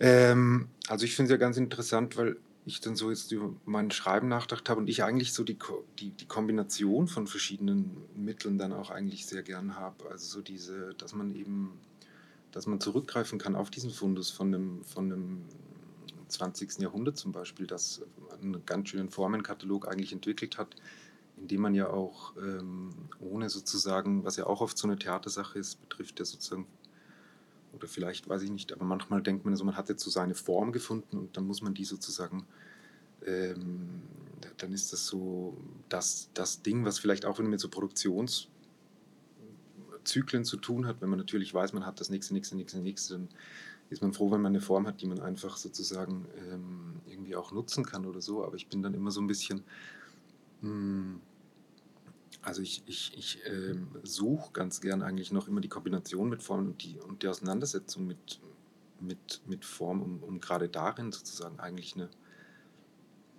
eine, eine, eine Form zu entdecken, ähm, äh, die dann wieder, also auf die Fragen beantwortet, auf die ich eigentlich stoße in der Auseinandersetzung mit Themen und mit zum Beispiel äh, Produktionsbedingungen ähm, an, an Theatern mhm. oder so oder, oder ähm, äh, was mich noch, also alleine da ist ja immer so, also nochmal kurz zur Aufführungspraxis, ich sage eigentlich immer dazu, so, dass ich aus chorischen Texten eigentlich herausdenke oder so, oder aus dem Chor heraus einfach immer denke eigentlich, weil das erstmal so ein Mittel ist, dass ähm, das quasi den ganzen Abend in eine andere oder den ganzen Raum in eine andere Sache äh, äh, denkt. Und natürlich sind Chöre jetzt ähm, nicht unbedingt das leicht zu, das leichtest handhabbare äh, äh, Theatermittel halt auch wieder und so. Und das ähm, merkt man dann auch bei so, das meinte ich mit diesen sechswöchigen Produktionsdingern sozusagen, also sechs Wochen Chorprobe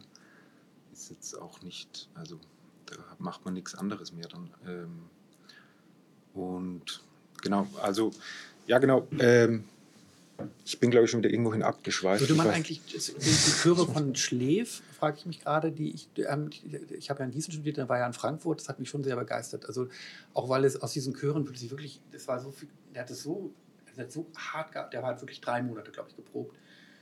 Das hat sich, also diese, diese, das war, wurden, da entstanden so Körper mhm. also fast körperhaft. Diese Sprache wurde körperlich. Mhm. Das fand ich, das fand ich fast brechtisch. Also wenn man sagt, also Brecht, also sozusagen den Körpergestus der Sprache, also das wurde so, mhm.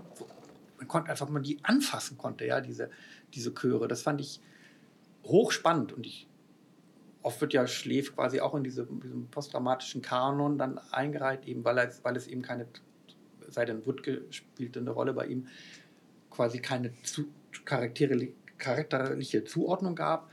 Ein anderes Beispiel war damals in der Zeit, was mich auch fasziniert hat, ähm, was man wahrscheinlich auch dem postdramatischen Kanon zurechnen würde, Aufführung von Robert Wilson.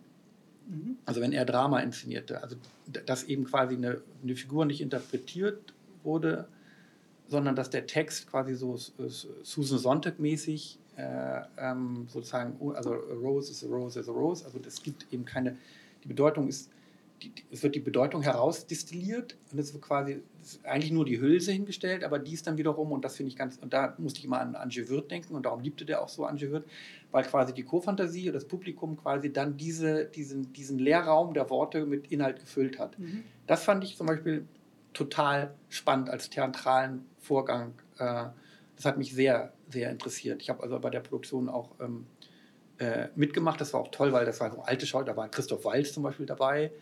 Äh, aber auch eben Marianne Hoppe, diese, dieses Urgestein des Theaters, die nur mit Gründgens geprobt hat, die natürlich irgendwie von diesem, von The Rose, The Rose, The Rose, äh, äh, die hat, die hat es einfach so gesprochen, wie man eben so eine Figur spricht. Ja? Mhm. Und diese, also wie da so Generationen auch aufeinander trafen ähm, und wie sich sozusagen Theaterbiografien äh, gezeigt haben in einer Produktion. Das war hoch, hoch spannend. Aus der Inszenierung konnte man wirklich lesen, wie, sozusagen so der, wie sich sozusagen diese ästhetische Entwicklung des Theaters auch wirklich mhm. zeigt in einer Aufführung. Mhm. Und in konkreten Schauspieler und Schauspielerinnen, ja. Körpern. Ja. Und, ja. Mhm.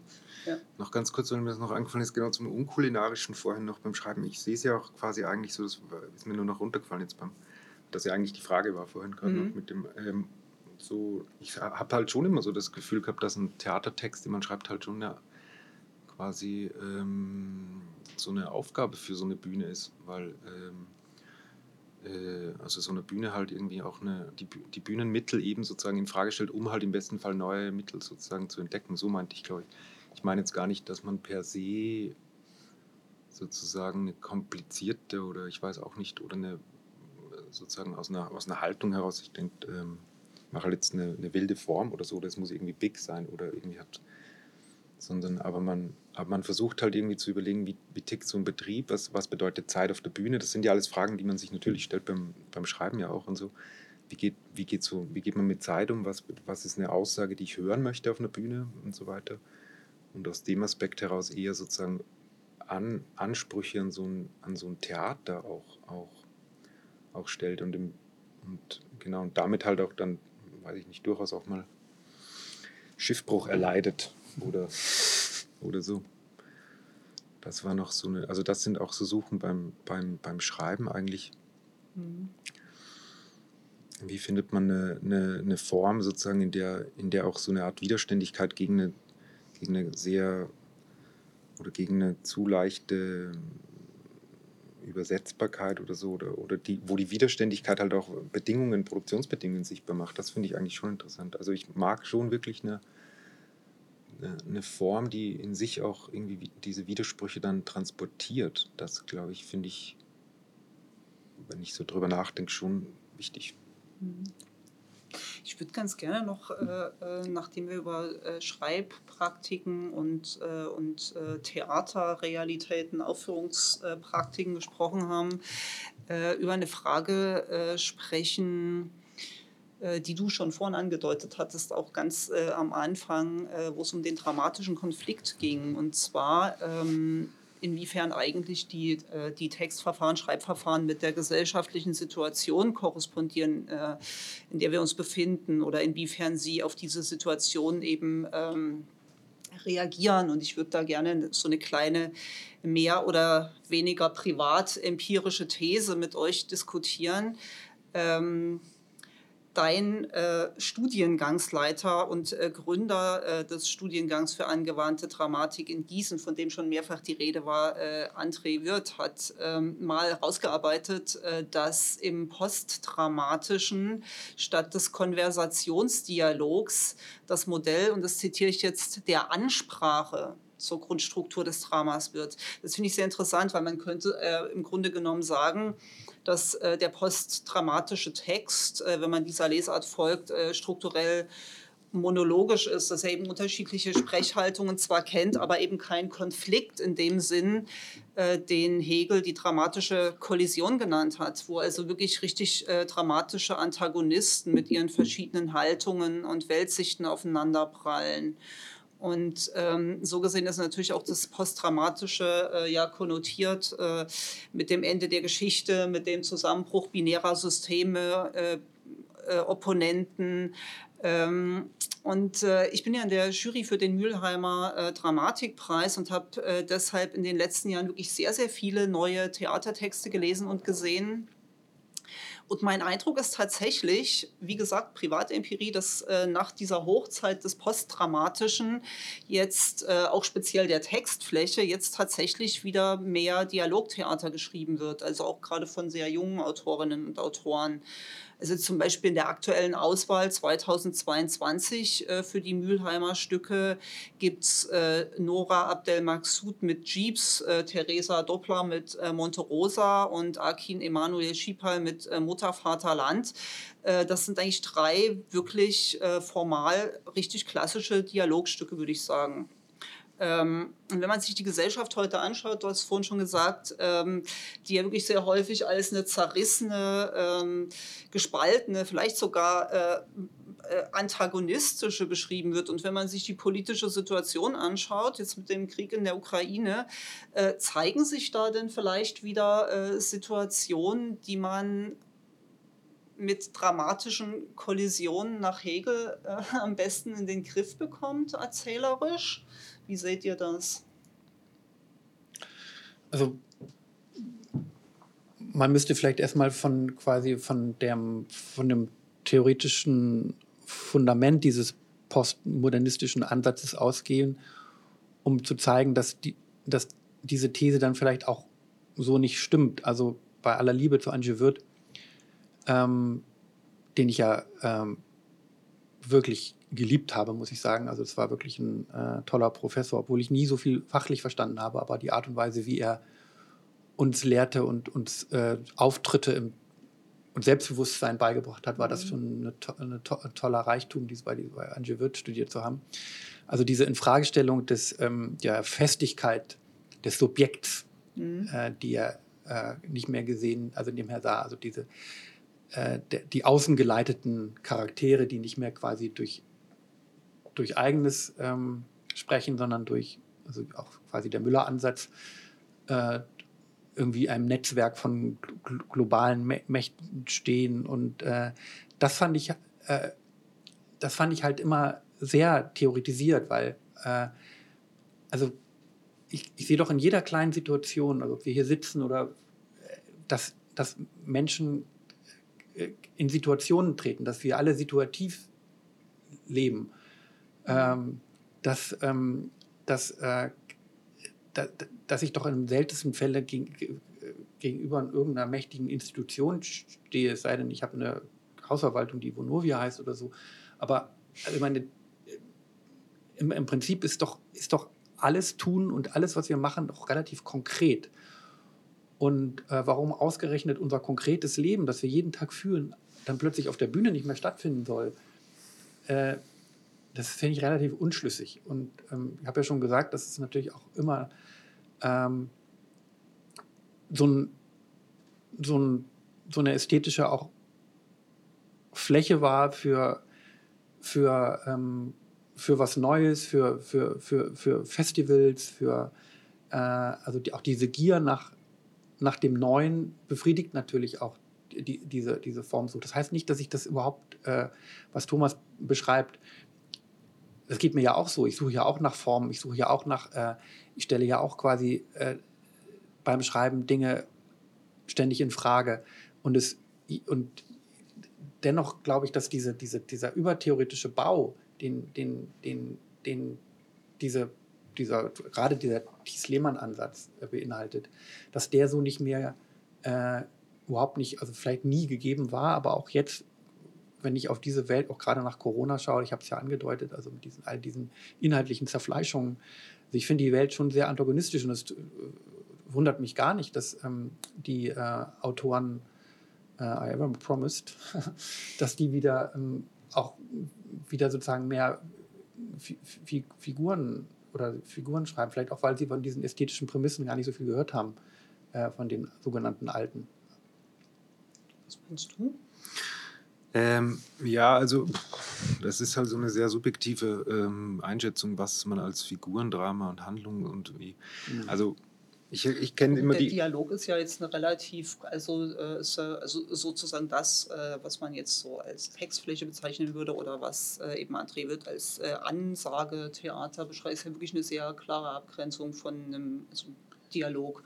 Also äh, man sendet eben sozusagen, wenn man äh, Monologe spricht und äh, lässt eine ganze Menge aus, während man ja im Dialog äh, Auslassungen von Figuren erfährt, äh, Konfliktsituationen von Figuren und so weiter. Deshalb äh, finde ich jetzt mal bei aller, bei allem ineinander übergehen, äh, aller möglichen Formen ähm, ineinander, würde ich sagen, das ist doch eigentlich erstmal relativ klar Dialog oder ähm, sozusagen Textfläche, äh, in welcher Form auch immer, quasi äh, von der Bühne äh, senden. Aber, aber Christine, ja, ja, nee, habe ich so, so, verstanden, Entschuldigung, Thomas, mhm. ich habe es, also ich, ich habe es jetzt auch so verstanden, ich habe leider nie was gesehen, Thomas, aber ähm, ich, ich da, da, bei dir sind ja nicht die Figuren stehen frontal zum Publikum und, und adressieren quasi sozusagen äh, ohne jeglichen dialogischen Kontakt miteinander ihre Texte ins, äh, ins Nichts.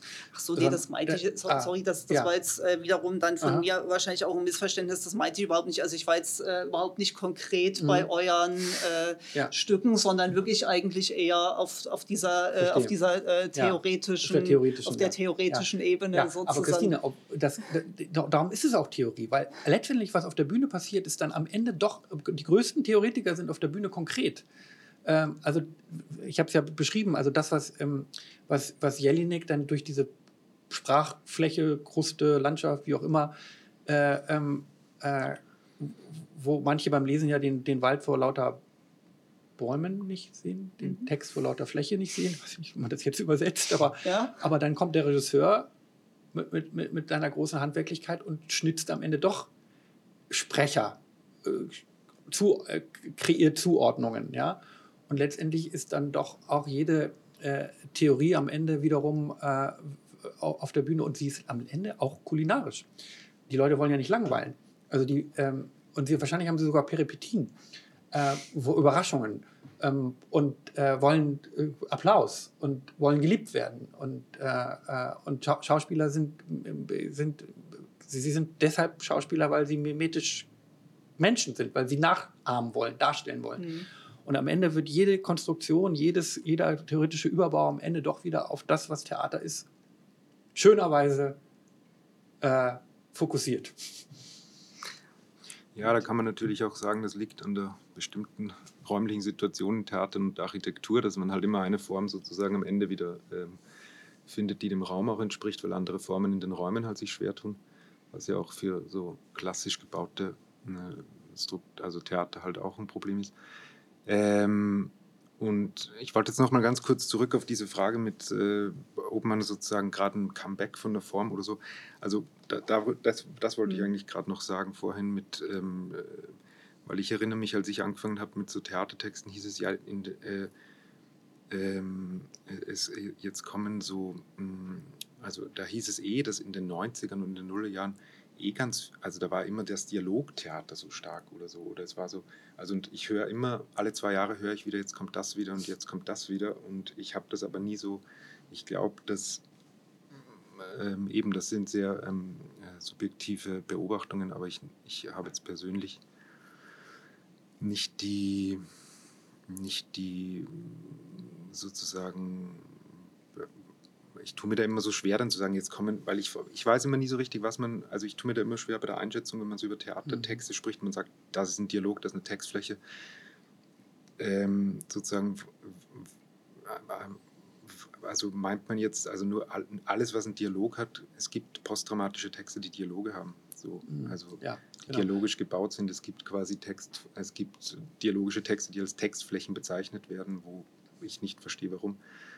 Ähm, da, das sozusagen würde ich so, da, da würde ich immer so ein bisschen, oder weil du meintest mit, de, mit dem theoretischen Überbau, ja. nur ganz kurz noch, aber ich hatte halt, ich habe, ich beobachte eher so immer, dass quasi ganz viel im, gerade im Diskurs über Theater, darum fände ich schön, über das konkrete Schreiben auch zu reden, hier, ähm, wird ja oft ganz schnell pauschalisiert und dann werden so Strömungen und ganz viele Handschriften in den Topf geschmissen und dann wird irgendwie so ähm, und und ähm, und ich ich habe eh, also dann werden das so so anekdotische Untersuchungen, die aber am Ende nur dazu führen, was du mit der Theaterwissenschaft ja auch schon angeführt hast, dass man eigentlich wieder nicht über einen Text spricht, was tatsächlich seit dem Aufkommen der sozusagen der, dem Verschwinden der, der, der Dramenanalyse ja tatsächlich zu so einem Problem worden ist, ähm, dass ich, finde ich, auch in der Rezeption, äh, in der, in der Künst, also in der äh, feuilletonistischen Rezeption, man merkt, dass quasi ähm, das, der, die, Begriffs, die Begrifflichkeit, mit der man auf Dramen zugreift, relativ dünn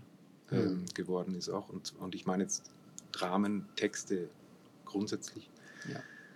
Ähm, und, und das finde ich tatsächlich so eine, also ähm, ich würde, ich versuche, deswegen versuche ich die ganze Zeit hier so immer wieder ein bisschen zu differenzieren, weil sozusagen, ähm, dass man das ähm, oder auch sozusagen ähm, ähm, so bestimmte, bestimmte ja, Formen oder so auch nochmal auf ihre Geschichte hin irgendwie anzugucken, wo die, wo die denn dann herkommen, weil diese Übertheoretisierung, was du meintest oder so, die durchzieht das ganze 20. Jahrhundert in jeder Kunstdiskussion, dass man immer sozusagen eine bestimmte Kunstform wurde, wurde mit, einem gesellschaftlichen, wurde mit einer gesellschaftlichen Realität konfrontiert und aus dem heraus entstand dann eine theoretische Debatte darüber, wie kann diese Kunst sozusagen, wie, wie darf man die darstellen, der ganze Naturalismus mhm. mit dem äh, bürgerlichen Drama sozusagen ist eine, ist, wurde, also ist eine sehr theoretische Debatte, die ja dann bis zu einer krassen Formsprache bei, äh, bei Brecht ähm, geführt hat und so. Ne? Also das, die, die, diese theoretische Begleitung von Kunst oder von Dramen oder von Theater oder so. Ähm, ich, ich ähm, genau, die finde, also das, äh, man muss noch, ich finde manchmal eher wichtig, dass man so ein bisschen differenziert und nicht quasi dann die ähm, das so, äh, weil, weil, sonst bedient man dann gleich wieder so einen feuilletonistischen ähm, ähm, Wunsch, den ich auch verstehe, dass man Dinge sozusagen äh, einfach äh, oder so in einfache Strömungen oder so legt. Und ja, obwohl es manchmal eh schwer zu ertragen ist, dass eben andere nicht differenzieren, aber darüber schreiben. Äh, das ist äh, schon, schon oft ähm, so, dass man wahnsinnig undifferenziertem, gerade in den, in den Fachmedien begegnet und ähm. Angewiesen, natürlich ausgenommen. ähm, und äh, vielleicht, also ich habe es auch immer als gut empfunden, äh, sich daraus zurückzuziehen. Also dass man, je weniger man weiß äh, über diesen ganzen äh, Theatersprech, äh, umso besser ist es fürs Schreiben, weil man viel freier sich, also viel, viel, viel freier ist und quasi mit sich ist. Und ähm, äh, lustigerweise ging mir das jetzt bei meiner ersten Premiere nach Corona so. Ähm, man steht dann plötzlich da, irgendwie kommt, kommt auf diese Menge und diese ganze Premierenmeute sitzt da wieder und so, die leben alle noch, aha und so. Und dann ähm, habe ich mich erstmal in die Bar geflüchtet, weil ich gar nicht, war so früher als wie als Kind in den überfüllten Schulbus komme und ich weiß, wo ich mich hinsetzen soll. Und dann bin ich erstmal in die äh, Bier bestellt, konnte ich kaum halb mit meinem geimpft, geimpften Arm.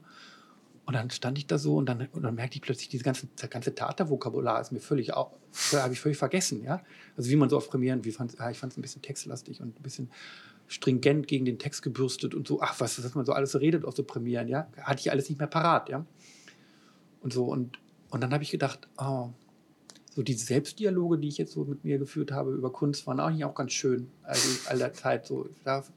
Und das möchte ich mir also ein bisschen beibehalten. Okay, ähm, frage ich doch noch mal zum Abschluss dann äh, einfach ganz offen und ohne jede äh, Einordnungs, äh, ähm, keine, ohne jeden Einordnungszwang. Ähm, gibt es eine Form, die ähm, unserer gesellschaftlichen, unseren gesellschaftlichen Bedingungen zurzeit ähm, besonders gut entspricht aus eurer Sicht? wie bekommt man die Realität äh, dramatisch zu fassen, wenn man sie denn überhaupt äh, das als seine Aufgabe betrachtet, sie zu fassen zu bekommen. Ein Zirkus. Zirkus. Zirkus ist ganz schön. Ja. Ja. Dramatischer Zirkus. Inwiefern? Ich, ich, äh, ich finde diese, ich finde ja so ähm, Formen, in denen auch so eine bestimmte Form von Vergänglichkeit oder so zusammen erlebt wird und zusammengefeiert wird, ganz schön. Es gibt ja auch so diese bis weit ins Mittelalter zurückreichenden mm, Totentanz. Ähm, Strukturen oder, oder, Festivitäten, wo dann immer wirklich alle sozusagen Rollen der Gesellschaft, mhm. der Priester und der Anwalt und so, quasi ihre eigene Vergänglichkeit mhm. ähm, als großen Zirkus und als großen Tanz und Prozession irgendwie. Ähm, und diese Nummernhaftigkeit auch im Zirkus. Also es kommt die nächste Nummer, die mhm. immer, also man, ihr habt das Gefühl, man lebt in so einem, so, es ist ja kaum so, dass in diese Gesellschaft zwei Weltereignisse gleichzeitig aushält und, und begleitet. Also man hat ja jetzt das Gefühl, der Krieg, der Angriffskrieg in der Ukraine hat quasi das andere große Weltereignis verdrängt äh, und man kann eigentlich nur darauf warten, dass wieder das nächste kommt und wiederum, also unsere ganze Zeit ist quasi immer so, dass das eine das andere überlagert und wir deshalb auch nie wahrscheinlich aus Geschichte lernen werden, weil wir diese Themen eigentlich gar nicht aufarbeiten. Ähm, also man kann ja auch sehen, was oder diese fehlgeleitete Russlandpolitik ist ja vielleicht auch eine Folge dieser ständigen Nummern. Es kommt, äh, also was haben wir, was haben wir eigentlich nach der Annexion der Krim, was kam da als nächstes, dass wir das alles wieder vergessen haben, ja? Also wie wir uns, oder nach Syrien, nach, dem, nach den russischen Angriffskriegen in Syrien oder und so weiter und so weiter. Also immer wieder kommt die nächste Nummer, legt sich über, über die Gegenwart und dann kommt wieder die nächste und legt sich wieder über die nächste Gegenwart. Und wir können uns kaum noch an die Gegenwart erinnern, äh, weil sie schon wieder tiefste Vergangenheit ist. Und ich glaube, das ist ein ganz großes Problem. Und deshalb ist Zirkus eigentlich ganz schön, weil da kommt immer die nächste Nummer, die nächste Nummer, die nächste Nummer. Und äh, aber wir werden immer so, wir werden immer geschichtsunträchtiger, obwohl wir uns in dem Moment geballt äh, und grell mit der Realität und der Wirklichkeit beschäftigen. Wir, wir, ich glaube, es gab nie eine Zeit, in der wir so nah einen Krieg, also nicht nur räumlich jetzt gerade, sondern auch äh, quasi durch die Nähe, durch die, Un das sind ja keine redaktionell begleiteten Bilder mehr, die wir sehen. Wir sehen das, äh, wir, wir sehen den so nah, den Krieg, und sind doch natürlich auch weit weg, nur durch unsere Smartphones. Und, äh, und irgendwann kommt wieder etwas anderes und der Krieg wird wieder, es wird, es wird wieder wegrücken. Und das finde ich schon, also diese Fanatie des Augenblicks, die, das ist etwas, was mich äh, schon gerade äh, besch beschäftigt, wie so eine Bulimie. Also man frisst die Zeit in sich hinein, dann spuckt man sie aus und dann kommt das nächste. Mhm. Ähm, also kein gutes Schlusswort. Ja, ähm, ich weiß aber nicht, ob wir noch ein äh, besseres Schlusswort finden angesichts der gesellschaftlichen Situation. Ja. Äh, insofern äh, würde ich sagen, äh, lassen wir es doch einfach enden mit dem dramatischen Zirkus. Beide, äh, äh, Moritz Rinke, äh, Thomas Köck, ähm, haben sich hier geeinigt auf den dramatischen Zirkus als ähm, ja, geeignete Beschreibungsform äh, unserer Gesellschaft. Äh, ich konstatiere, es gab keine dramatische Kollision hier zwischen Dramatik und äh, Postdramatik. Äh, bin sehr gespannt, wie das in den nächsten Folgen von Streitfall Drama mit anderen Autorinnen und Autoren zu anderen Themen weitergehen wird und äh, freue mich sehr, dass ihr da wart. Vielen Dank für das Gespräch. Ich fand es äh, sehr aufschlussreich und sehr, sehr interessant. Und ja, dann wie gesagt, ähm, es geht weiter mit äh, anderen Debatten und weiteren Streitfällen, die manchmal welche sind und manchmal vielleicht auch keine. Vielen Dank.